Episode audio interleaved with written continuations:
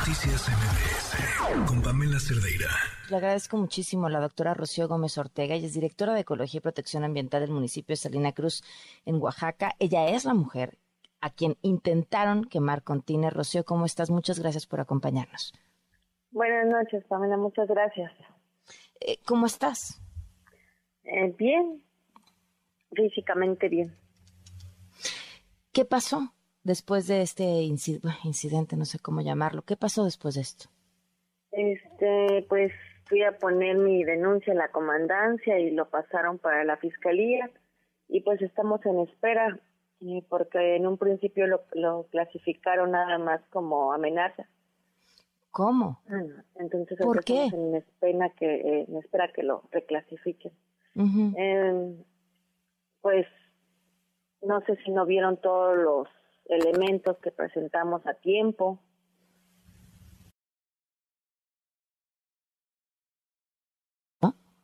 Eh, no, no, no, eh, Nosotros tenemos un programa para liberar áreas verdes. Ya se han liberado otros espacios. Entonces ahí era uno de los que se tienen que liberar. Es un carpintero que no tiene un taller, lo puso en un, en un parque eh, quitó juegos y se puso ahí. Ya tiene varios años. El programa de liberación de áreas verdes, vías públicas, jardineras que se tienen ocupadas, y pues fue una de las personas en las que se les requirió que, que despejaran el parque. Y ahora entonces sucede esto, denuncias a este sujeto, lo clasifican mal y él sigue en absoluta libertad. ¿Cómo te sientes tú? ¿Te sientes segura? Eh, ¿Te sientes ya ahora apoyada o no? Pues no, no me siento segura al estar en las calles, ¿no? O sea, trato de estar haciendo mi trabajo, tenemos mucho trabajo, pero pues definitivamente estar en la, en la calle no, no me da todavía seguridad. Este, la fiscalía dice que van a seguir trabajando en las pruebas para que se judicialice entonces estoy en espera de eso. ¿Cuándo sabes si se logra, si se logra la reclasificación? No, me han dicho fecha. Hijo, increíble. ¿Te han brindado algún tipo de protección?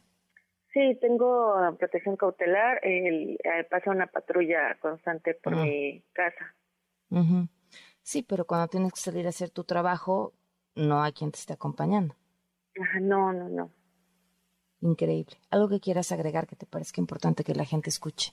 Este, eh, fíjate que, o sea, esta situación era tensa con el señor, que estaba desde el principio agresivo y amenazante, me amenazaba, y, pero lo complicó mucho eh, un comunicador que hay aquí, se empezó a decir una serie de mentiras de lo que estábamos haciendo, era un acto oficial, y este y el señor con, con ese enojo esa ira que tenía que, le, en una en el video de este comunicador se escucha que que, dice le voy a quemar y el comunicador le dice échale échale entonces eh, la importancia que tienen los comunicadores de, de lo que están transmitiendo.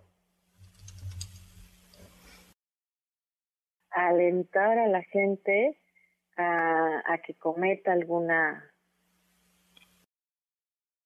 Sin duda. Sin duda. Rocío, te agradezco que nos hayas tomado la llamada y te pedimos por favor mantenernos en contacto esperando esto se resuelva pronto, especialmente por tu seguridad. Muchísimas gracias. Gracias a ustedes. Gracias. Qué mensaje, ¿eh? Noticias MBS